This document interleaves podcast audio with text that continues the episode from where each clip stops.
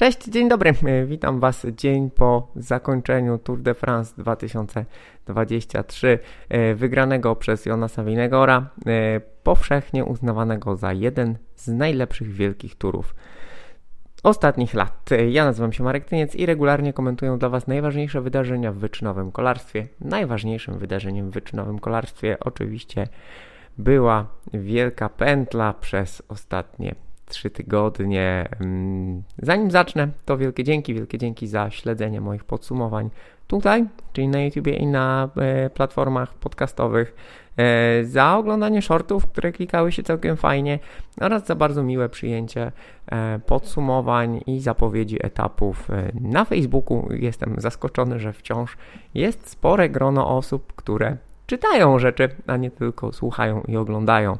Y, no i oprócz tego y, w międzyczasie wrzucałem całkiem sporo cycling trivia y, swoich, jak również repostowanych na Twitterze, pardon, Twittereksie od dzisiaj.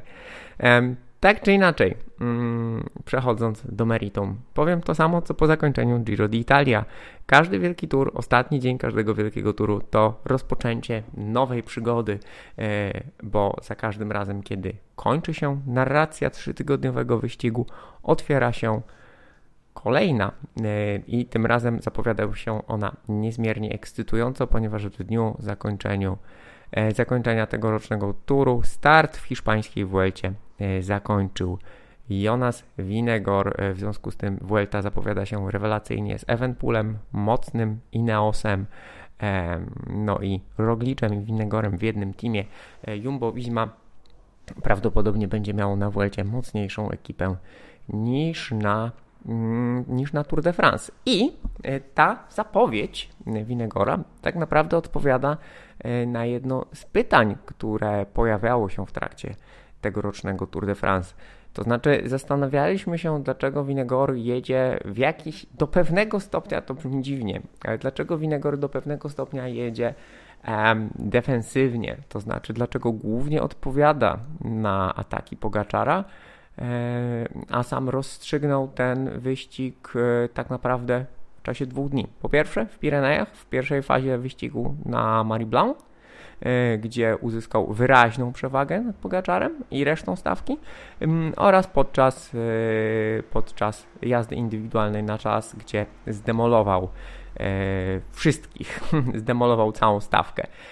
Bo pamiętajmy, że ten etap z Col la Los dzień później, gdzie oczywiście jego przewaga w generalce wzrosła wyraźnie i gdzie był znów wyraźnie mocniejszy od całej reszty stawki, nie jest nie, nie daje pełnego obrazu sytuacji ze względu na kryzys Tadeja Pogaczara. E, no bo Pogaczar, jak to Pogaczar, przez większość tego Tour de France ekstremalnie się szarpał. Był Pogaczarem. Znamy go właśnie z, z, wczesnych ataków, z chęci do przyspieszeń, z walki o bonifikaty na premiach bonusowych, na finiszach, z szukania sekund dzięki takiemu swojemu bardzo charakterystycznemu, bardzo mocnemu e, przyspieszeniu i to właśnie Pogaczar robił. Winegor podążał. Winogor podążał, chyba że był w 100% pewny swojej przewagi, była ona przygotowana, wypracowana i wtedy zadawał bardzo brutalny cios i takimi bardzo brutalnymi ciosami Winegor ten tur wygrał. Natomiast realnie rzecz ujmując, to Pogaczar był tą siłą, która nadawała narrację E, i nadawała ton rywalizacji, e, Winegor był, nie można powiedzieć, że pasywny, ale Winegor był e, dużo spokojniejszy. I zakładam, zakładam, że to był jeden z przygotowanych scenariuszy, że Winegor będzie jechał dwa wielkie tury w tym roku. W związku z tym E, o ile można powiedzieć, że przy takich wydatkach energetycznych w czasie mm, całego wyścigu i przy tak ofensywnie jechanym wyścigu jako całość, bo wszyscy kolarze byli bardzo skorzy do e, ofensywnego ścigania, taka jazda i szukanie, e, szukanie przez Winegora konserwowanie energii, szukanie kalorii, które może zaoszczędzić, ma bardzo duży sens. Nawet ten ostatni etap w Wogezach, E, gdzie być może, być może Winegor mógł e, udowodnić swoją supremację wygrywając etap ze startu wspólnego w żółtej koszulce um, i finiszując jako pierwszy na, na Marksteinie, w, w, w Marksteinie, czyli atakując na przełęczy Plater-Wassel, e, gdzie myślę, że mógł zgubić Gala, no i Pogaczara, tylko musiałby zrobić to wcześniej, on podążał. On podążał za Pogaczarem, podążał za Galem, e, próbował rozegrać finisz, ale no, na finiszach Pogaczar po prostu jest lepszy. E, to właśnie ten start we Vuelcie jest poniekąd odpowiedzią na pytanie, dlaczego Winegor jechał w taki, a nie w inny sposób. E, no bo Vuelta jest niebawem i na Vueltę trzeba będzie niemal tyle samo energii, e, co na Tour de France, bo Vuelta jak to Vuelta jest bardzo górzystym, bardzo górzystym wyścigiem. Co do Pogaczara, e, zamknięcie drugiego Tour de France z rzędu, który Pogaczar przegrywa, otwiera serię pytań. Otwiera serię pytań dotyczących tego, co dalej z Tadejem Pogaczarem. Oczywiście e, musimy tutaj postawić gwiazdkę. E, tak, przygotowania Tadeja Pogaczara do tegorocznego Tour de France były utrudnione przez e, kontuzję, poważną kontuzję, której dostał podczas Liège-Bastogne.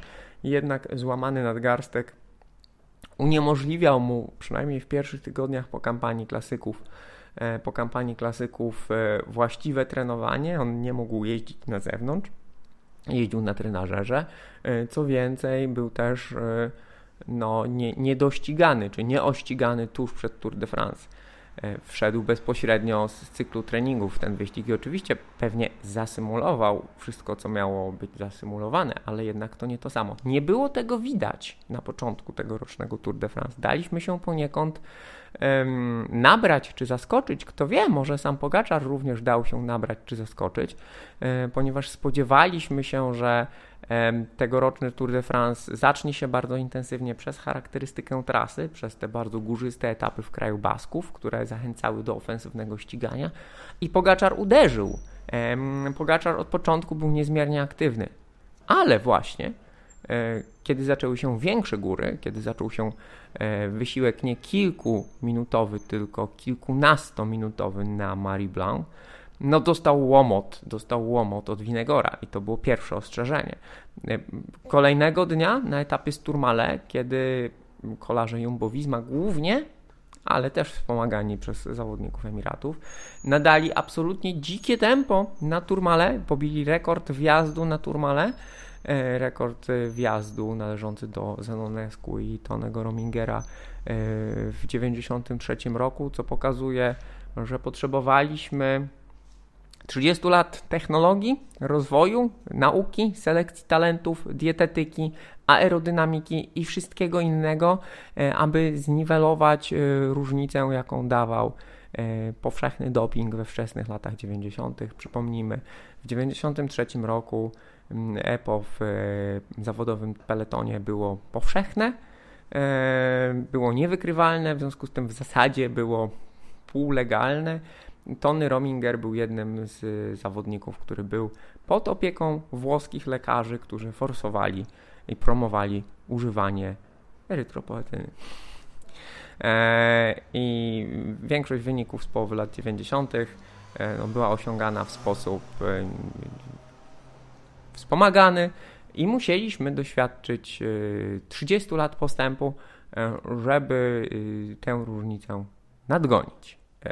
Tutaj pojawia się oczywiście temat niezmiernie wysokiego performance'u E, prezentowanego przez Winegora, ale nie tylko przez Winegora. Całe pokolenie obecnych kolarzy jeździ ekstremalnie szybko, natomiast e, to Winegor i Pogaczar są ponad wszystkimi. Pogaczar właśnie zaliczył ten kolaps na Col de la Los. E, czasówkę pojechał nieco słabiej, ale realnie czasówkę pojechał na poziomie swoim. To Winegor był ponad wszystkimi, no i mm, te dwa wysiłki na Marie Blanc i podczas czasówki y, te kilkunastominutowe sięgające 7 watów na kilogram lub troszkę więcej nawet, to są najlepsze wyniki y, w czasie takich ta, tego typu wysiłków od właśnie ery EPO.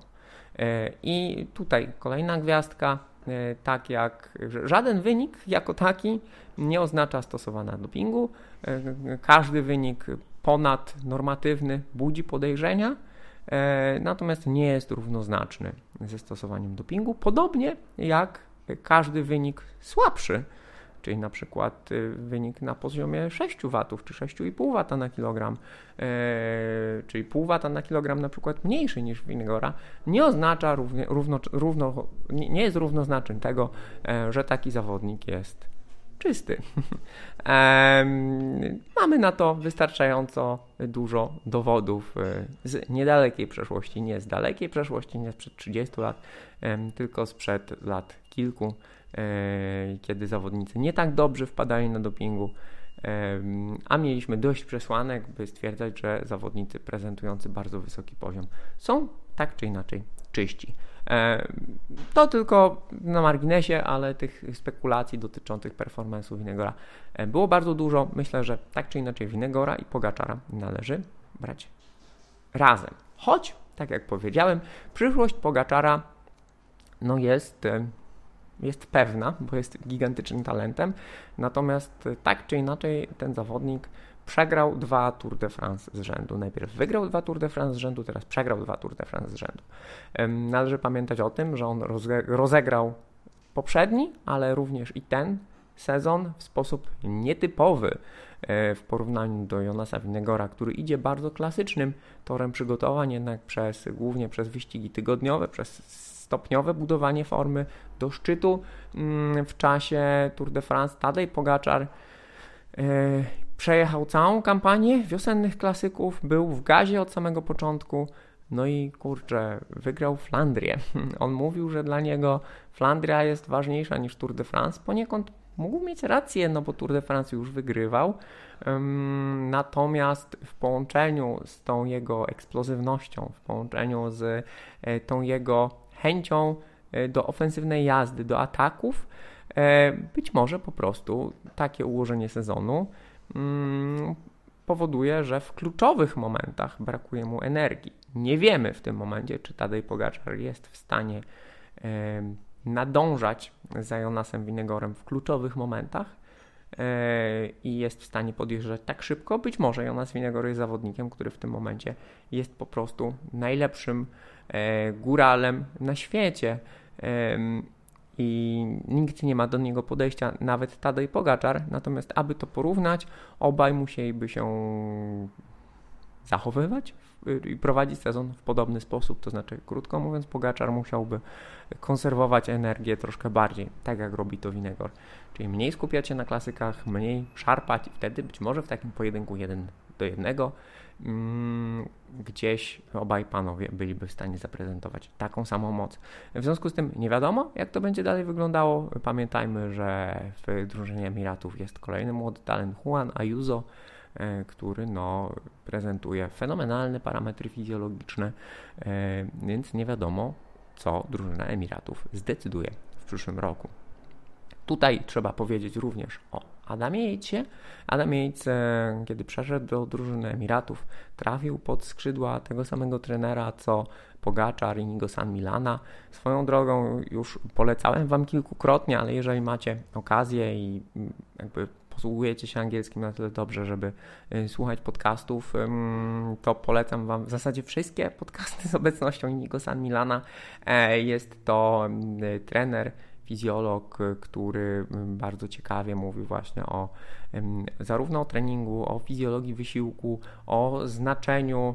E, jest bardzo dużym orędownikiem mm, trenowania w, na niskich intensywnościach i jakby tłumaczy, tłumaczy wiele kwestii, jest bardzo otwarty w kwestii też danych, chociaż i tutaj kolejna uwaga, wypowiedział się na Twitterze, alias Twittereksie, że dane, które są, estymacje, które są prezentowane przez estymacje, które są prezentowane przez kilku specjalistów z Twittera są zawyżone, że dane mocy o mocy, estymacje mocy na podjazdach są zawyżone I on chciałby, aby wszystko było transparentne z drugiej strony, czyli dane autentnie o mocy. Ja bym tutaj dodał jeszcze publiczne ważenie podczas na przykład podpisywania listy startowej, choć takie publiczne ważenie e, w, połączeniu z pełną transparentnością danych o mocy i autentnie mogłoby dać rywalom podejrzenia o tym, czy dany zawodnik na przykład dobrze się zregenerował, czy nie. W każdym razie San Milan, e, San Milan chciałby pewnej transparentności, no cóż, mogliby to zrobić, ale Jumbo Visma tego nie zrobi również. W związku z tym na razie będziemy tylko operowali estymatami. Mm, natomiast e, mamy zawodników, którzy są transparentni, to znaczy, którzy na aplikacjach treningowych, głównie na Strawie, udostępniają swoje dane. Tutaj najlepszym góralem, który był w pełni transparentny, był Tobiasz Hand Johansen e, z UNOX. Swoją drogą UNOX pojechało bardzo fajny, aktywny wyścig jako drużyna z dziką kartą i debiutująca w Tour de France, dużo lepszy niż e, ekipy francuskie z dziką kartą. W każdym razie, e, bazując na przykład na Tobiaszu Johannessenie, wygląda na to, że te estymaty są bardzo bliskie e, realnym wartościom. E, w związku z tym faktycznie te moce kręcone przez Winegora i przez Pogaczara były ekstremalnie, ekstremalnie wysokie. powiedziałem, że oni są ponad resztą. Adam Yates pojechał wyścig życia jako częściowo pomocnik, częściowo wolny strzelec, to było takie pół na pół. Ma upragnione podium Tour de France, Pewnie w dużej mierze dzięki właśnie zmianie systemu treningowego i opiece e, San Milana. Warto powiedzieć, że no, piękny wyścig pojechał Rafał Majka. Nie mówię tego ze względu na, ze względu na tak zwane polskie akcenty, że tutaj mamy Polaka, który był pomocnikiem, a równocześnie ugrał 14 miejsce w klasyfikacji generalnej. No bo polski akcent tutaj był ważniejszy na tym wyścigu i było to etapowe zwycięstwo Michała Kwiatkowskiego. Natomiast Rafał Majka wygląda w tym roku jakby miał naprawdę sezon życia. E, wygląda rewelacyjnie, e, jeździ pod górę świetnie. No i był jednym z kluczowych pomocników Pogaczara. E, a propos polskich akcentów, oczywiście jako rodzimi kibice zwracamy uwagę na naszych reprezentantów, natomiast jazda Rafała Majki była powszechnie zauważona e, i stawia się Majkę w tym roku no prawie na równi z Sepem Kusem. E, prawie na równi, no bo jednak Sep Kus był tym kluczowym pomocnikiem Winegora, kluczowym pomocnikiem zwycięzcy. E, był z nim dłużej, e, no i był do czasu swojej kraksy na ostatnim etapie. Był wyżej w klasyfikacji generalnej, walczył o szóste, być może nawet piąte miejsce. Zatem tych pomocników mamy wysoko, bo mamy, mm, mamy Jejca, mamy Kusa, mamy Majkę to pokazuje, jak mocne były obie, jak mocne były obie drużyny zawodników z podium. Także e, e, tak to, tak to wygląda, ale znakomity wyścig pojechał Simon Yates. Oczywiście zaliczył kilka gorszych dni, kilka momentów dekoncentracji, podczas których tracił czas, ale pojechał znakomicie. Bardzo dobry wyścig, chociaż troszkę gasł w końcówce, ale bardzo dobry wyścig pojechał Carlos Rodriguez. E, pamiętajmy, że on na Żuplę e, no, nieco tracił do mm, nieco tracił do Winegora i e, Pogaczara, ale pamiętajmy, że oni tam bili rekord Pantaniego, w końcówce zaczęli się czarować, co Carlos Rodriguez wykorzystał, dołączył do nich i E, poprawił im na zjeździe i wygrał, wygrał etap do Morzin. Rewelacyjny wynik e, tego zawodnika. Mówi się, że ma przejść do Movistaru. E, ciekawe, jeśli by to doszło do skutku, to ciekawe, czy tam nie zgaśnie. A propos Movistaru, bardzo nieudany wyścig, no ale stracili swojego lidera Enrika Massa. Szkoda, bo chciałbym zobaczyć, czy choć raz lub dwa byłby w stanie nawiązać swoim tempem jazdy do Pogaczara i Winegora, albo chociaż do Pogaczara. Mm, Pogaczara solo. E, no ale taka kolej rzeczy. Tych faworytów tak naprawdę, którzy wypadli z rywalizacji nie mieliśmy aż tak wielu, no bo głównie głównie Mas i Carapaz. Ciekawym eksperymentem była jazda Toma Pitcocka. Tom Pitcock dał radę mniej więcej przez pół mm, tego turu, potem zaczął gasnąć, ale tak czy inaczej zebrał, zebrał ciekawe doświadczenie. Poniżej oczekiwań swoich, być może Dawid Goody, na koniec jeszcze właśnie na zjeździe z małego balonu się zdekoncentrował i upadł na ostatnim górskim etapie. E, no, w zeszłym roku chciał walczyć o podium, w tym roku to podium było bardzo, bardzo daleko. Mm, mamy wreszcie wschodzącą gwiazdę Felixa Gala, Austriaka z grupy AG2R, który ładnie pokazał się na Tour de Suisse. E, on też wciąż jest młody, a tutaj nie dość, że wygrał etap e, do Courchevel prowadzący przez Col de la Los, to jeszcze na tym, że Col de la Los zaliczył drugi wynik, e, jeśli chodzi o czas podjazdu i ten wynik był równy najlepszym rezultatom z 2020 roku, czyli Roglicza, Pogaczara, Miguela Angela Lopeza, Kusa, no więc on tutaj pokazał naprawdę gigantyczny potencjał. No i w Wogezach również, e, również jechał tempem Pogaczara i Winegora. Oczywiście można mówić, co by było, gdyby Pogaczar był w lepszej formie, a Winegor nie jechał aż tak konserwatywnie, nieważne. Te moce na 20-minutowym wyścigu wyraźnie powyżej 6 watów na kilogram e, pokazują, pokazują, że Felix Gal jest super talentem. W związku z tym, e, w kontekście pytań o to, co dalej, no to Felix Gal będzie pod bardzo, bardzo dużą presją. E, no i będziemy czekali, czy będzie w stanie nawiązać i udowodnić, e, że to było coś więcej niż tylko jedno, jednorazowy czy dwurazowy wyskok formy, choć tak jak mówiłem w zapowiedzi tego Tour de France, mamy grupę zawodników, którzy raz na jakiś czas nawiązują do tych ekstremalnych performance'ów Winegora i Pogaczara. To daje nadzieję, że ta grupa będzie coraz większa i rywalizacja będzie coraz bardziej intensywna.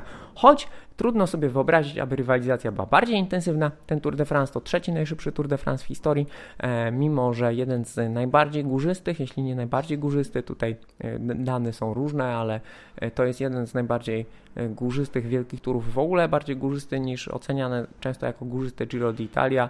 Mm, w związku z tym trzecia średnia prędkość pokazuje, jak bardzo szybki był to wyścig. Niemal każdego dnia obserwowaliśmy ściganie od startu do mety takich etapów transferowych, gdzie peloton E, łapał troszkę oddechu, gdzie zarówno liderzy, jak i pomocnicy mogli złapać trochę świeżości, odzyskać nieco sił. Było bardzo niewiele. E, bardzo często liderzy klasyfikacji generalnej uczestniczyli w zawiązywaniu się ucieczek dnia, e, czy to celowo, czy to po prostu tak układała się walka.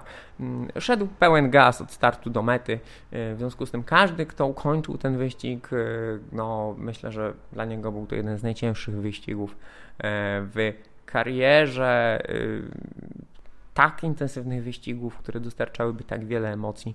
Naprawdę oglądałem, oglądałem niewiele, choć z perspektywy lat, z perspektywy czasu, no będzie on pamiętany jako wyścig y, przejechany wyjątkowo mądrze, wyjątkowo dobrze taktycznie e, przez ekipę Jumbo-Visma. E, nie będziemy pamiętali tych dziwnych y, akcji Van Aerta, które trudno było zrozumieć, dyktowania tempa w momentach, w których no, było to zaskakujące. E, z perspektywy wszystko zagrało perfekcyjnie. E, etapy, które miały zostać rozegrane po ich myśli, dać im przewagę, dały im przewagę. Więc e, Winegor z perspektywy czasu można powiedzieć, że Jonas Winegor ten wyścig zdominował, złamał Tadeja Pogaczara jest zwycięzcą, tak? Ma, ma dwa tury z rzędu.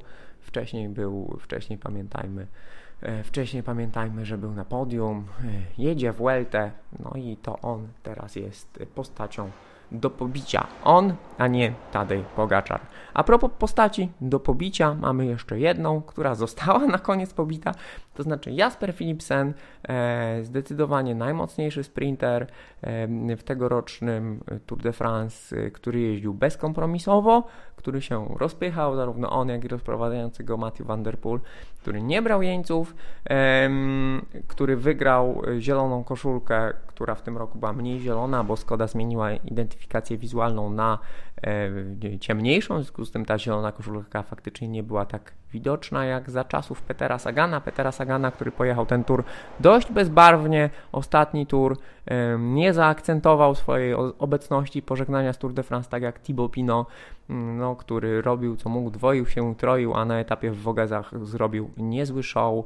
Mm, tak czy inaczej, za czasów Petera Sagana koszulka zielona była zdecydowanie bardziej zielona niż e, w roku, kiedy Jasper Philipsen ją został. Peter Sagan zrobił to, co Peter Sagan e, mógłby zrobić, to znaczy na mecie na polach elizejskich zapalił cygaro. E, natomiast Jasper Philipsen wygrał cztery etapy, piątego nie wygrał, bo no, w końcówce zaczął popełniać błędy, nie był aż tak dynamiczny. No i ciekawa, ciekawa wygrana Georgiego Mesa z Bora Hansgrohe na polach elizejskich.